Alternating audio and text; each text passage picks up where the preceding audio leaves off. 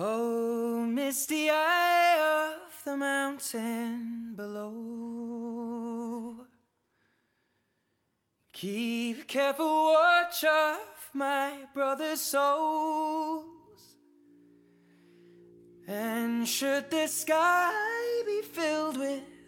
fire and smoke,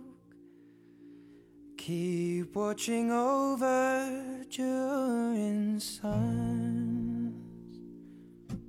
各位听众朋友，大家好！你现在听到的是越野 Talk 联合崇礼幺六八制作的特别节目声音纪录片《成为传奇》。在这里，温凤玲、尤培全、邢如林将分别讲述自己的故事。作为越野跑者，从接触这项运动开始，他们始终在尝试新的事物。他们历久弥新，他们独一无二，这正是我们理解的传奇。在这个周末，他们都将出现在崇礼幺六八的赛场，在不同组别，带着不同目标，奔向各自的终点。第一集的主人公是温凤林。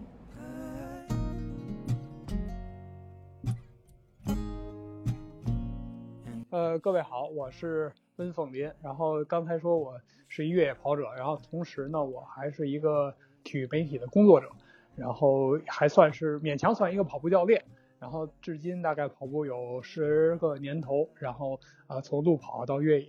然后把慢慢的把工作和爱好结合了起来。啊，我这次参加的是呃哥伦比亚冲击幺六八的 TTC 组别，也就是五十公里三人组队的比赛。呃，因为其实呃冲击幺六八今年是第四个年头，然后之前第一届我没有参加，第二届、第三届呢都是参加了啊一百公里组。然后其实赛道呢就是和成绩，我觉着个人感觉已经基本达到了一个呃天花板，然后觉着没什么挑战了。如果真的你让我往上探去跑幺六八呢？因为去年一会儿也会提到，去年其实跑过幺六八啊 UTMB，但是结果不太令人满意。我觉着可能呃更多的是这个呃能力的问题吧。那我觉着呃不妨用一个短的距离，然后找几个比较要好的朋友，然后大家一起去试一试啊，有些新的挑战。因为团队形式其实呃技术层面、能力层面更是只能放在第二位。更多的其实看的是这三个人的呃脾气秉性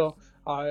这价值观啊，其实是这种东西。我觉得这个比我就是纯粹的闷头在跑，我觉得要好玩一些。因为这个赛制它是要考虑那个呃用最慢的人的速度去衡量这个队伍的成绩，但其实呃谁最慢其实不好说。呃，我也许是最快的，也许是中间的，也许是最慢的。那这三个决是这三个位置，其实决定了不同的心态。你在最前的时候，人的本性难免会啊觉得后面人有些慢，有些等。既然是一个 team，这种呃情绪你要打消掉。那如果你在中间呢，其实相对来说是最心理上是最轻松的，因为前面有跑得快的，后面有跑得慢的，你不是最快的，你也不是最慢的。那如果说很有可能我是最慢的。但如果我是最慢的话，那你说看到前面两个人在等你，然后你自己其实拼的也会比较努力，但是毕竟队伍的成绩还是被你拉下来了，这个心态又是另外一个呃感觉了。其实这三种情况到底哪个会出现不知道，我觉得这个未知也是让我挺期待的一个部分。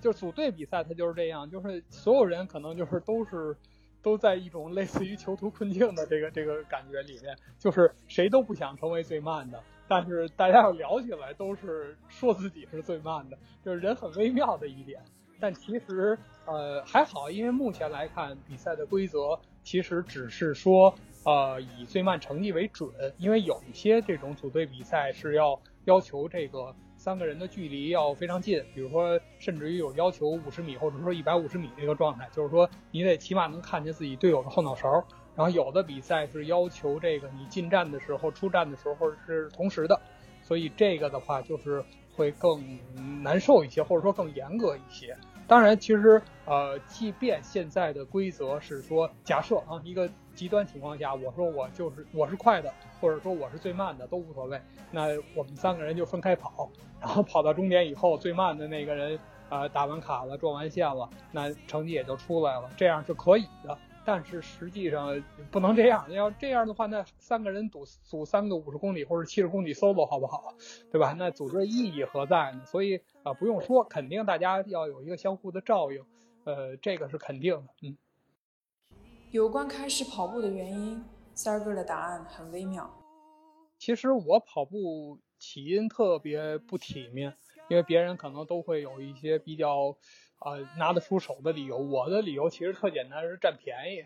因为当时我工作单位是优酷，然后我二徒弟呢去到了另外一个竞品网站，然后呢他们公司福利好，说有这个便宜健身卡，偷偷的给我也办了一张，然后就在中关村。然后我这种属于有便宜不占的那种人，就是就是就是有便宜不占难受的这种人，那那就来吧。我说就是就是本着这个摊薄成本的心理，因为你比如说五百块钱一张健身卡，呃，你跑一次，那你的单价是五百啊，那你跑两次，它就变啊那个数了，那就慢慢摊吧。对，本着这个心态，然后就慢慢的阴差阳错的开始跑起来了。因为从小其实是个跑步困难户，小时候吹过说。呃，小时候瘦嘛，因为就小学那会儿，然后被拉到宣武体校，然后去如何如何，但是因为比较欠，啊，俗话说欠嘚儿似的，招人招这个招猫递狗的，然后结果就是没几天就被请回来了。然后从初中开始，因为呃家母的这个厨艺比较好，就算把我彻底揣起来了。所以就是跑步，我觉着呃非常费劲，非常痛苦的一件事。因为我记着当时初中应该要求我们那会儿是要求一千米。然后高中是一千五百米，我基本上都属于那种，我现在回想起来都不可思议。比如说一千米能够跑个七分钟、八分钟那个状态，我现在快点走可能都是这个速度。对，所以我觉得跑步其实一直对我来说是个挺痛苦的事儿，而且我一直觉着自己是一个特别没天赋的人。如果说你要夸我说我有天赋，那我可能不认同；你要说我努力，哎，这我能欣然接受。我还算一个拧拧巴的、挺拧巴的一个人。但是说你说天赋也没有，可能也就是因为，呃，爱好不多，然后那那是时间上也还算充裕，那就来吧，那就这么跑起来吧。然后而且其实我又是一个比较关注数字的人，因为当时说第一个健身房第一张健身卡的时候，然后每次跑完了以后啊，然后还得进人家那个测体测测那个身体那个屋里，因为那个其实。对，然后因为那个一般那个教练他们是，比如说呃这个这个撺掇这个呃会员办卡的时候啊进去带你测一下打个打个卡打印出一个东西了，我反正发现那屋也没上锁，然后这个 对，然后打印机有时候还开着，那就隔三差五上一上，然后看这个数字其实很欣喜，一个月我记着大约减了有八斤，当然现在看来可能。就是有一些是水啊排这个这个脱水的原因，但其实你从大趋势上讲很欣喜了，因为当时我在站上跑步机的时候已经差八两八两啊四百克就已经要要两百斤了，因为那会儿一段子其实也不是段子真事儿，就是因为工作比较忙，那会儿有一个多月没回我爸妈家，然后等回到的时候呢，开着车把车停好，那会儿已经开始跑步了，然后把车停好。呃，我媳妇儿先往家走，然后我下了车往回也跟着一块儿走。我那手里就攥着钥匙，那么溜溜达达的。然后我爸呢，然后正好从外边回来，远远看见了，说看见自己儿媳妇了，说：“哎好，哎边上这男的谁呀？” 愣了一下。对我觉得听着跟段子似的，但确实真事儿。因为我自己有一表啊，就是每一场比赛的时间什么的我都记着呢，呃比较壮观。然后也第一场越野比赛记得很清楚，呃。呃，二零一四年五月份，在北京的一个越野比赛。在此之前，其实从一零年开始，我记得很清楚，因为之前还在翻这个老的微博，跟朋友聊天的时候，呃，一零年大概十二月下旬，或者说十二月底的时候，刚开始跑步，那会儿是跑步机，大概跑到一二年、一三一三年完成的首马，这第一个全程马拉松。当时马拉松跑了，在北京跑了一个四零五。在那之前，应该是一二年跑了一次半程马拉松。那会儿的北京半程马，北京马拉松的半程和全程还是同一个组别，而且连你可能都无法想象，一呃名额还是你随报就有，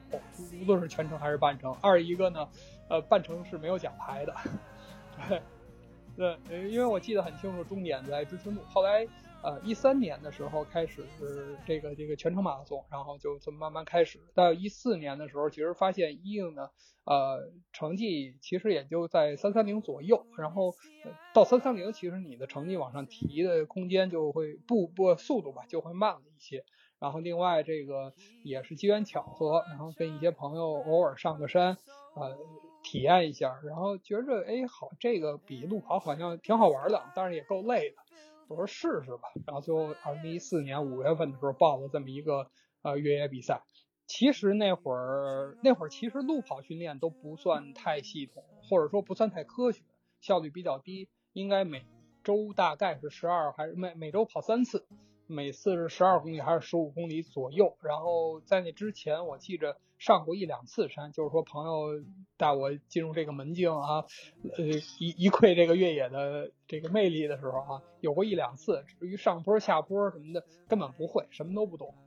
呃，二十一公里，然后完赛时间 现在看来够寒碜的，四小时二十一分，啊，这挺棒的。人家跑完步，或者说现在我跑完也是，你要么。呃，感觉心肺顶得很厉害，要么你觉得腿很疼，或者说关节疼，甚至于受点伤。我跑完后来发现最累的是左胳膊，啊，因为下坡太那个慢了啊，起码这点礼貌还是懂的，因为你首先你下坡要靠右，对吧？你你手肯定都要靠右。二一个慢嘛，你给人让道嘛，然后这左胳膊就不停的往前挥，说往就是从下往上那么比划，这您先走，您先走，您先走。后来发现。对，让了好多人，最后伤的是胳膊。我觉得那会儿跑完以后，说实话有点怵了，因为二十那会儿你想全程马拉松的水平也是三个多小时的水平了，但是你说跑一个半就是呃二十一公里的一个一个越越越野跑，四个多小时完成，而且说实话也比较狼狈啊，背了一堆东西，什么也没吃，我记得还背着原柏山丘还是什么玩意儿，然后而且那比赛很逗，因为那个比赛在虽然都是白天进行，二十一公里。你早上出发，就算到关门时间也不至于天黑。五月份的北京，但是呃还强制装备里还有头灯，然后我倒是也规矩，也带着呢，还把头灯，还莫名其妙的，我不知道为什么我把头灯攥手里了，还给磕坏，就这种奇奇怪怪的事情，对。但是总体来说就是比较没有成就感，这个确实是因为一想下坡就害怕，因为没见过这个东西，台阶儿也好啊，就更别说土路了。就是完全不知道怎么弄，就是一步一步往下挪，就是一度这个我下坡都快成笑话了，就是就是就这就是让别人戏谑的一个一个一个梗吧，对，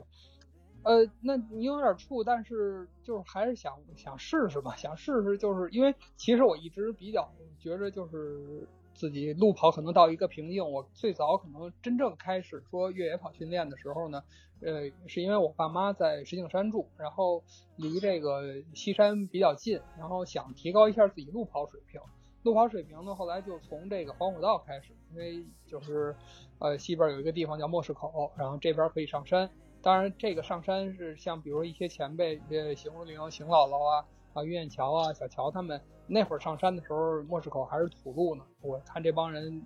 微博上说说，就是啊，坐地铁坐到苹果园，然后直接就开跑了。然后我说有一天，我说我也试试吧。然后在网上找了一些所谓攻略吧，然后也看的云里雾里的，那就走这么一条路试试。然后就是去干这个防火道。然后防火道那路上肯定有一些岔口，有一些山，那就慢慢仗着胆，大着胆子往上探吧。然后也许今儿把这个。啊，翠微顶的一个这个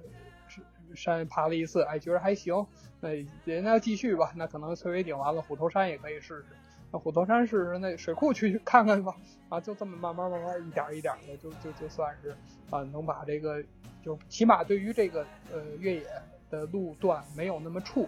其实呃最早说对这个呃呃越野跑其实有感觉，是一五年的时候呃。莫名其妙的在网上看一个帖子，然后说那个一个呃非常好的一个越野比赛，然后大家开了一个分享会，然后在而且这地儿还选的挺好，在这个工体附近红街，然后有吃有喝还免费。这你刚才也说了，这爱占便宜的毛病又犯了，说听听去再吃点呗，然后主要是吃点。然后去了去了以后，但是还算认真，因为这个。毕竟已经开始越野跑了嘛，然后还做笔记，对，然后就就就是当时就觉得这比赛我要去，然后因为看见人家那个奖杯是金人啊、银人啊，都就就觉得很有那个成就感，那试试吧。但真正说让我这个觉着 UTMB 可以去想一想的时候，可能到一六年，一六年的时候，因为跟这正好跟咱们赛事方跟哥伦比亚这个呃。市场部的一个朋友认识了，然后他那会儿当时做了一个那个分享会，应该大概位置在现在在东面门附近，我记着又找一个地方做了一个分享会，然后看这个台上这些人，包括当时有于雷、橄榄老师等等这些人，呃，去给大家分享，就觉得听的就是心驰神往。后来想，呃，那会儿还不知道积分啊什么的，还不懂呢，但是呃，起码摸到一点越野的门路了，就觉着要不要也试一试？那那我说就试试就试试吧，啊，对，然后然后然后就是开始有意识的加强一些这方面训练呀，参加一些比赛。还有就是呃，去关注一下自己的积分，呃，我觉得还是时间问题吧，因为其实你说上个西山，其实还是挺虐的。就是你对于这个一个住在东边，因为当时我父母在还是在石景山住，我自己已经在朝阳公园附近了，成天一年能去朝阳公园一一两百趟那种。但是你要去西山，那你说坐车也好，开车也好，时间上比较这个成本会比较高。另外一个可能也是相对来说，呃，比较孤独，因为确实你我还是属于一个刚入门的人，也不在这个圈子里，就是本身又脸盲，也谁也不认识，然后就自己去跑，你确实还是要就是有要心理建设一下吧，每次，对，就是这个这个这个就是动力，我觉得可能不是很足，嗯。啊，后来其实后来，因为后来我在一应该是一六年左右的时候，我一五年一六年的时候加入了这个瑜伽老师创办的加油跑，然后后来我们慢慢的做路跑的训练营，现在叫加油酷跑训练营。然后这个训练营到有一定人数的时候，后来我忽然发现这些人，因为这些人本身的路跑水平不错，起码能够来这儿训练的人呢很有意思，都是怎么说也是个全马完赛水平，有的可能五五级级，有的可能四级级。就是路跑是有一定基础的，然后我那会儿呢对这越野的心气儿也比较重，后来就是正好在这个训练营下面，我又开了一个小分支啊，就是我这小小小的组织叫 Perfect 跑，然后就是把这些有意思的爱想上山的人，就是其实就是几年前两三年前的我的那个状态，把他们呃拢在一块儿，然后大家一块儿上山，然后我也有私心，这样有个伴儿，对，这样我觉得起码上山不孤单了。也所以时至今日也做了五六十期，然后也大概这几百人，我觉着呃每次活动都能来一些，大家玩一玩啊，然后也许找个地儿能能能完事儿吃个饭呀，呃聊聊天啊，我觉得这个状态我很喜欢，我觉得就是关系比较融洽。这个上呃就是成天就是可能你会发现这群里就是基本上就是有几个被怼的人，我就是其中之一啊，脸盲啊。对，然后像之后一会儿要聊到的 UTMB 没完赛呀，啊，这这些梗儿，反正是百百说不厌吧。反正我也就这人设，所以就随便吧。因为其实真正在比赛的时候，你会发现这些人跟平时戏谑的状态是不一样的。就是我特别就是享受能看到他们就是认真的样子，就是这个这个这个这个人的这个反差的感觉，我觉得特别神奇。呃，有点，有点，就是他们开玩笑说，我跟那个，呃，那个那个徐大骚似的，眼镜一开，眼镜一摘，火力全开那种。就是有的，当然越野跑不敢摘啊，那是因为之前那个有些路跑比赛，因为短距离接力，啊，真的急了，连眼镜都摘了，就直接撩了。他有这么个梗，就是比赛的状态确实是，然后而且最近也添了新毛病啊，这些年吧也添了新毛病，比如说看见镜头的话，啊，镜头感还好啊，这也成为我。傲视群雄的一个一个对，就是就是确实反差会比较大，因为平时我可能还算是一个还算有意思的人吧，但是比赛的时候可能呃没有太多就是那个那个那个放松的状态，可能更认真一些。有的时候看照片，我自己都一愣，我说这跟谁较劲？呢去年 UTMB 的手环，他至今都还在戴着，而理由却是在提醒他量力而行。呃，其实呃，UTMB 这个本身这个地方，或者说这个比赛，我去了两次，呃，大概是呃，二零一七年一次跑的是 TDS 组别，就是一百呃一百一十九公里的，然后那个完赛了，那个那个那个完赛以后，其实心里就有谱了。然后呃，一九年的时候，终于积分也够了，能力自认为也够了，然后去跑这个呃 UTMB，也就是一百六十八公里一万爬升那个比赛，但是。因为可能呃状态原因吧，因为前几天还在跟朋友聊，就是说一九年因为工作比较忙，因为做了很多活动，线下活动比较牵扯精力，然后就会发现训练根本跟不上。因为就回想起来，因为比如说一次放松跑训练四十五分钟的路跑，竟然连十公里都跑不到，就是经常五五分的配速都有时候都达不到那个状态，就是就是训练的效效率太低了。而且其实，在 UTMB 本身自己也有媒体的身份，去这个 UTMB 去干了一些事情，比如说像呃熟悉的这些国内运动员也好，还有私交比较好的一些朋友也好，我会尽量把他们的状线都拍下来，然后从酒店到这个。这个终点酒店到终点就是来回这个折返走，就是对，可能精力耗的也比较多，所以之后啊比赛的状态不是很好。最后应该在 U 十一的时候吧，就是大概一百公里不到一百公里，将近那个一百公里地方被关门了。这可能也是我第一次就是真为真正的因为能力不足而呃到关门时间被关掉，这个可能是比较令人遗憾的一件事情，以至于后来我回国以后大家一块儿。团饭，然后正好关门时间是当地时间，呃晚上十八点十五分，然后我也阴差阳错的，大家说几点集合呀，三哥，啊我说那个六点一刻吧，然后这帮人就已经乐得不行了，以至于科费这这几个好的朋友，然后在这个等我的时候还拿 A 四打了张纸，写着 U 十一十八点十五，呃但是如果说说呃真的这个让人难忘的，我觉得就是呃 UTMB 其实。因为它撑的时间比较长，你要去到那儿的话，大概有一周的时间。然后身边比较好的朋友们都在一起，也许有的时候住一块儿，有的时候起码也有个照应。像呃，我刚才提到说哥伦比亚市场部的朋友猫总 Cherry，他就会给大家做非常细致的补给，就是因为所有的朋友参加的组别不一样，然后从 UTMB 到 TDS 到 OCCCCC，然后他会把这个时间整体的排出来，然后。然后怎么去等这这十来个人在哪个站点等到什么时候为止，然后给什么人带什么，呃，包括行车路线这些东西想的非常细，这个本身我觉得就让人非常感动。其实如果今年没有疫情的话，呃，身边已经有几个朋友已经中签了，但是因为疫情原因可能也去不了了，但是名额也许保留，也许明年增加那个抽签中签的几率，呃，就是肯定还会再去的，但是我肯定不会再跑幺六八了。虽然我现在手上还带着去年那幺六八的参赛手环呢，就是给自己长个记性嘛。我觉得，因为，呃，就是得知道自己哪行哪不行。因为幺六八这个，毕毕竟面临的这个，呃，两个晚上，就是我是因为一个缺觉就会半死不活那个状态的人，所以，呃，我可能干不了这个两个晚上的比赛。那如本来我今年报的也是这个，呃，一百公里那个组别，对 CCC，对，所以我觉得就是。知道自己知道自己能干什么，不能干什么，这可能也是个挺重要的事儿。因为媒体的身份，让他对越野跑运动有了不同的感知。就是因为刚开始时候做这个啊体育媒体的时候，无论在搜狐，在啊优酷的时候，其实啊更多的做的是所谓叫观赏性项目，就是咱们常说的足球、篮球啊综合体育啊奥运那些那那那二十多个项目。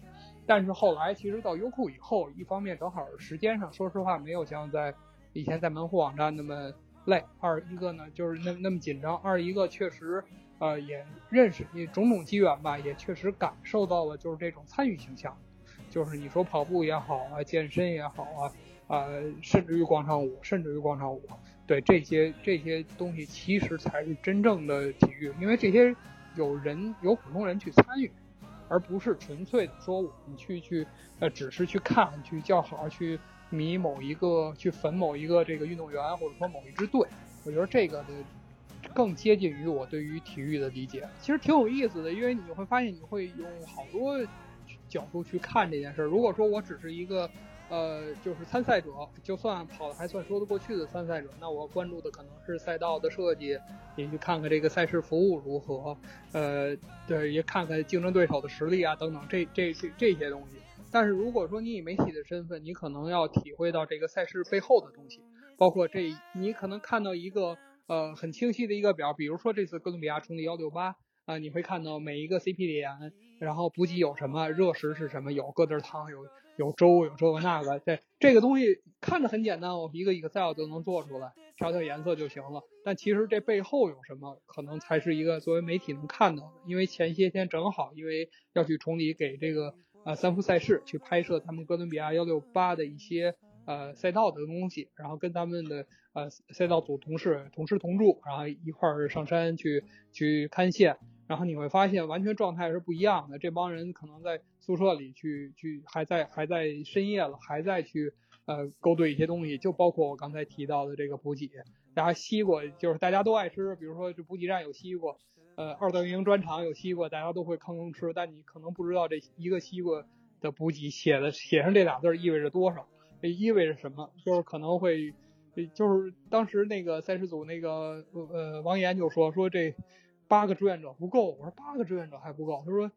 两个就是给端茶递水的，剩下六个切西瓜可能都不够。我说有那切瓜神器，他说根本没用，你干起来就知道了，什么也不如西瓜刀好使。那这些东西你作为一个就是参赛者，其实很难接触到。对，就是对你说，我说我说这些，或者说看到这些是要去给这个赛事说卖惨，那倒不是。但是他就是说，我们其实呼吁更多的跑者，其实呃去去了解这个比赛，知道这比赛是怎么回事，能呃让这个赛事办得更好。因为呃一个比较大的一个感受就是，因为我也在各个群里，就是这个所有组别的群我都在，因为也要配合一些宣传的事儿。然后看到有一些选手真的是很好，就是能非常细致的去看组委会给的东西啊，自己去做一些功课。但是也有很多就是啊，可能自理能力差一些的，车怎么做可能要问一下。然后呃，小程序里面有的东西可能还要在群里一遍一遍的问，张三问完李四问。但其实你没发现，你每一次问可能对你来说不经意，对你来说那不就是你告诉我一句话的事儿吗？没错，但是。你可能占用的是什么呢？占用的是组委会呃相关工作人员的一点时间。那这个人时间你可能用了他三十秒，但十个人以后呢，十个人就是五分钟。那这个人的存量时间可能只有比如说一千分钟。那你把这个你张三问一嘴，李四问一嘴，那你把这一千分钟吃到了呃只剩五百分钟了。那他也许会带来呃服务质量的下降，当然也许会加班，但是总之来说，你的体验总会比这个。一千分钟这个 cover 的这个也要差很多，所以我觉得这个这个就是，如果说我说借做节目，通过咱们节目有什么呃想呼吁的事儿，我不去唱这个赞助商哥伦比亚有多好，我也不去说三伏赛事有多辛苦，我只想呼吁说每一个参与者能够就是认真一点去对待一个比赛，然后我不想说那个巨 X 那那两个字儿，但是确实我们觉得要有一些自理能力，都是成年人了。对，我们要有一些自理能力，然后去尽量不去，就是说做让这个主办方做一些重复的无用的事情。对，因为他编辑一个公众号，说更新一个小程序用的时间已经很多了，我们去耐心的看一看、读一读，然后把自己把工作做足，我觉得是对这个赛事最大的尊重，也是对自己最大的负责。在体育行业从业十六年里，他一点点的见证了大众体育的发展，在他看来。不论国内还是国外，媒体和赛事方都想做好一场赛事。呃，进入体育行业应该从零四年到现在，这也第十六个年头了，都想把赛事做好。这话特虚，但其实是特别那个，呃，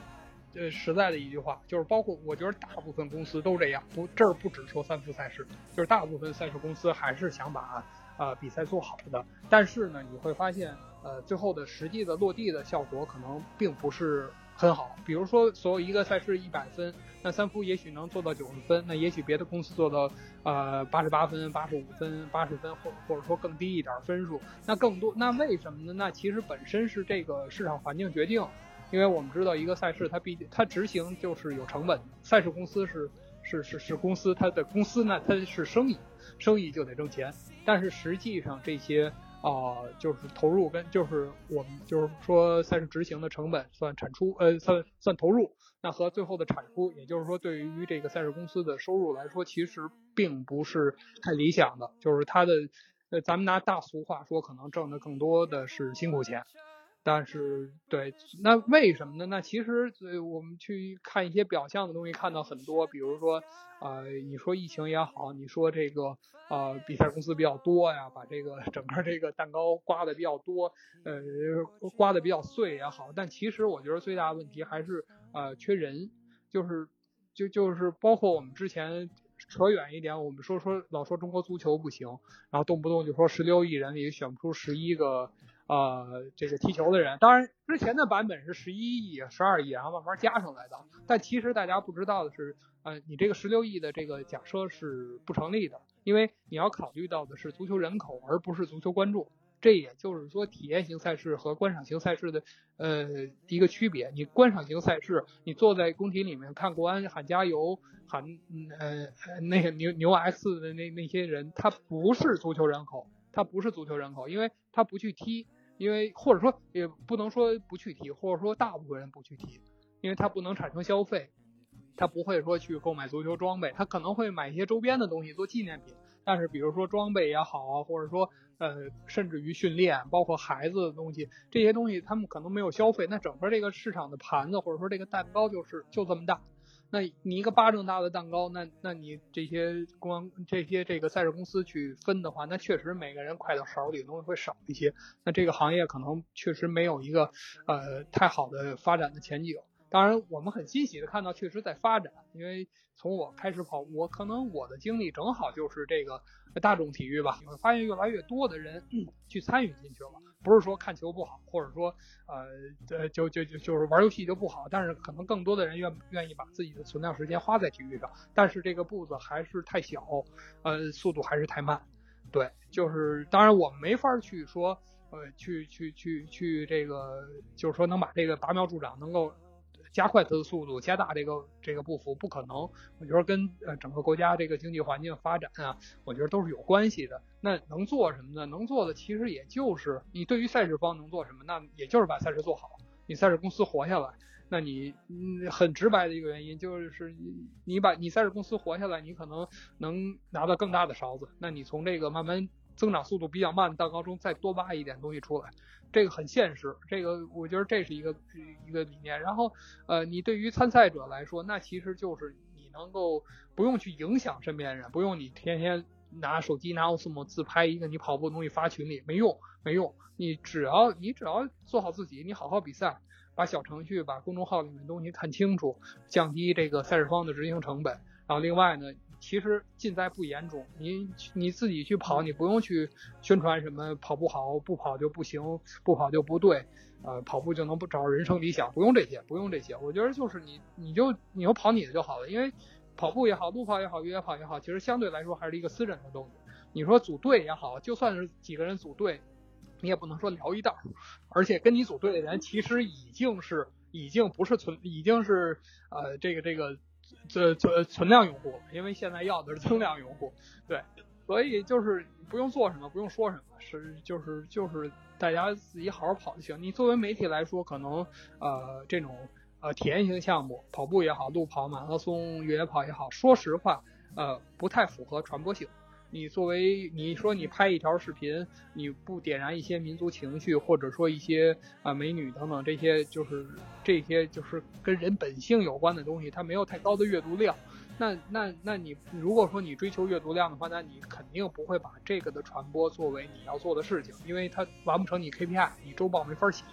啊，那你弄一个吴磊进球，那是多少多少多少的点击量？那你说你弄一个张三李四下坡很快，或者说国内某个选手李阔也好啊啊熊健也好，谁谁谁拿了一个哥伦比亚冲击奥利巴的冠军啊，这个东西它关注度不在一个量级上。那那我们其实要做的也就是一个烧冷灶的过程吧。对，因为这个东西也不可能从天而降，就是全民关注。有你也不能说跑出一个刘强来吧，越野跑。那那那，我觉得只能是这样，因为媒体你还是要有一些社会担当。你作为传播者，对你传播出来的东西是什么？呃，这个我觉得很重要。比如赛事方应该做什么？那其实就是慢慢的把这件事做好。当问到他和崇礼幺六八的特殊情节时，温三儿说了一句：“酷似近亲。”因为身份的原因吧，就是又又是参赛者，又是又是工作人员，其实对这比赛就是挺有感情的。就是你让我说再高远的词儿，我说不出来，因为可能没有一个比赛能让我这么就就就是投入进去。因为你说北马好，北马好，那我就是一个参赛者，或者说偶尔我也做媒体的话，就是拍一拍，写一写，呃，就就就完了。但是这个比赛呢，可能你说是像。亲儿子一样，这谈不上啊，轮不着我说，轮不着我说。但起码这起码跟个远房外甥差不多啊，就是我起码，我觉着就我愿意为他做点事儿，嗯，就是就是这种，就是你让我说什么感情，我觉得就是这么回事儿，我就是拿他当自己的，就是当当个近亲吧，应该这么说。这次崇礼幺六八和迷笛音乐季的合作，他认为是一场破圈，并且是一场双赢的事情。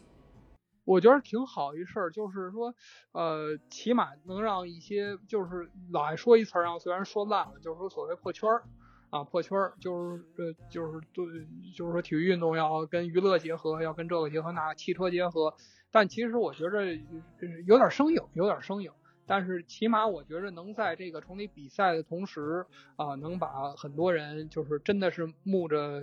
这个音乐节的名声来的。而不是说参与比赛，其实这是个好事儿。就是你不知道这里边有没有下一个李阔，有没有下一个呃熊姐，那那或者说他们也许不是，但他们的孩子呢，就是起码能让更多的人离这个运动更近一些，这个绝对是好事儿。我都不说参与，他哪怕能看，能在边上呃喊个好，或者说拍张照都可以。那真的不知道下一个高手，也许下一个这个这个。出现在谁？我真的，我真觉得有这种可能，所以我觉得这是一个特别好的事儿，就是，呃，不破圈儿，咱起码让把人家粘过来了，把这个音乐爱好者能够粘过来，呃，有一些不同的人粘进来，我觉得应该是个挺挺挺挺值得期待的事情。在他心目中，李阔算一位传奇跑者，也是他努力的一个目标。呃，我觉着刚才提到李阔，我觉着算一个吧，因为可能关系比较近，他是哥伦比亚签约的运动员，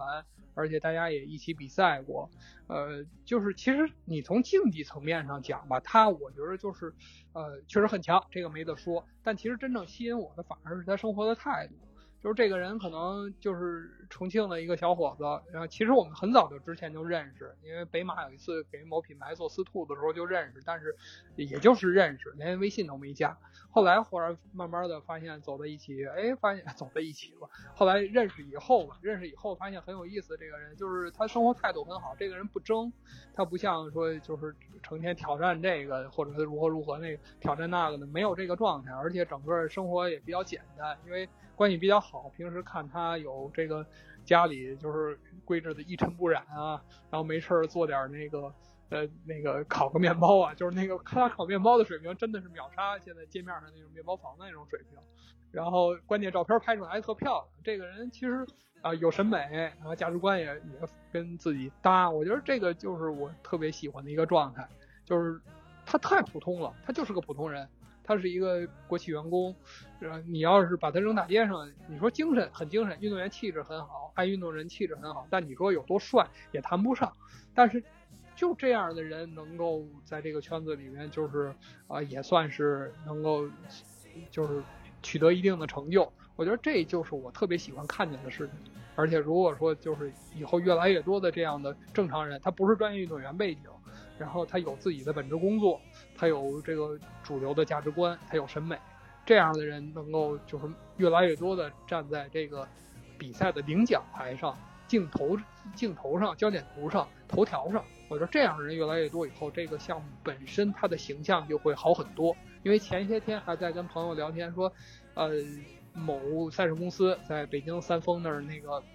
拿油漆画箭头，然后。呃，就对对，就是那个争议比较大，我那微博也是那个那个跟贴的人很多，但是后来我们私下说说，咱跑步有个新闻就是负面，说这也真挺没辙的。对，就是我希望有更多正面的东西能出来，但是。目前来看，可能还是少一些。我还行，我就是我就是没人理会低调，就是当然成绩首先比人差远了。就是我没人低调，虽然我也已经在收敛了，但是还是有点嘚瑟的德行。但是我觉得这个我得改，也是我今后努力的一个目标。人有自知之明是一个特特别重要的事情。在他看来，以人为本是成为一场传奇赛事的根本。呃，首先我觉得成为传奇的比赛，或者说成为一场优秀的比赛吧，我觉得就是以人为本。呃，这个东西就是有有点像一像一些就往往哲学方面扯了啊。但是，对我觉得冲击幺五八是国内呃最好的赛事之一。我不说有有有，因为我也有一些别的比赛，有一些其他的体验。而且走的没有那么深。但是我觉着，呃，好的赛事肯定要以人为本，就是说这个以人为本几个方面，一方面你从赛事执行的角度啊，说赛道啊、补给啊、保障啊、交通啊这些东西，这个是最基本的。另外一个可能就是啊，对于选手的尊重啊，对于这个文化的传播，这个本身是一个更大范畴的以人为本。就是说你在传播这个赛事的时候，你传播的是什么？不是说争金夺银，而是说你去有一个良好的生活态度、生活方式。这个东西我觉得是一个呃更有这个呃就是记忆意义的东西，因为我印象最深的就是 UTMB，UTMB 也不是一百分赛事，也有它的问题，但我最感动的一点，呃不是说呃它它它能给你带来什么荣誉，而是说你在整个跑的过程中，在这个沿途的路上会有无数的这个徒步爱好者，或者甚至于有很多越野高手，因为有很多志愿者本身是跑过 PTL 的。就是里昂长征啊，最长距离那个，或者说在别的比赛里边拿过好名次的。然后当时我们的司机都是幺六八完赛、PTL 完赛的水平的，这这这种水平的人，这种事儿，他他他，如果这种事儿越来越多，这个赛事越来越多，我觉得他才能称之为一个经典，或者说一个伟大的赛事。当然，这个不是一场比赛几个人就能把这个事儿传起来的，对，只能说大家积沙成塔，一点一点的都在往这个方向努力。就是我们其实回到刚才，其实说的就是我们的人口可能太少，我们就是在这个路上的，就是你会发现比赛的时候可能还现在还能碰见一些人，以前比如说北马的时候赶上雾霾天儿，连呃就别观众了，连路人都没有，那个状态我觉得让人心里很凉。有一年北马就是说，呃，我我我就是也是性子上来了，我说不用你们拍照，我说有专业专业的摄影师呢，我说喊喊。就是太含蓄了，但是你如果在 UTMB 的比赛里面，你会发现不各种各样的人给你加油，然后一群那个国外的小伙子在那篝火旁边，在当然是允许篝火的地方了，篝火旁边，人家喝着啤酒吃着，但是该给你 bravo bravo，那该摇铃的摇铃的，哎，这个状态我特别喜欢，但这个咱们装装不出来，你说这个东西还是要慢慢的积淀，毕竟我们这个赛事本身，呃，开始的年份还是太少，我是觉着。呃，在跑之外，就是也算是中年人的一个本能吧。就是你你成绩的追求总会到头的，但是你要如果还想，咱们说大俗话，你还想在这个圈子里，就就是说有话语权也好，说你还想在圈子里混也好啊，那那你起码你要再做点什么，为这个，要不然你成天就是拿自己过往的一些比赛经历，扔出几张以前比赛的漂亮照片。去去说人家可能今年行，明年行，你再过个三五年可以吗？没用。而且你对，就算是你是一个啊经济能力非常强的人，你的成绩早晚也有下坡那一天。那你拿什么去去去去去证明你为这个你对这个赛事有多热爱？那其实就是你又做了点什么吧。那我现在觉得就是，哪怕我拍一条视频也好，我去发一条微博也好，多少也做了一点事情。这个东西我觉得是我愿意做的。欢迎各位来哥伦比亚崇礼幺六八，然后体会一下越野跑的魅力，哪怕你不能跑啊，来看看也好。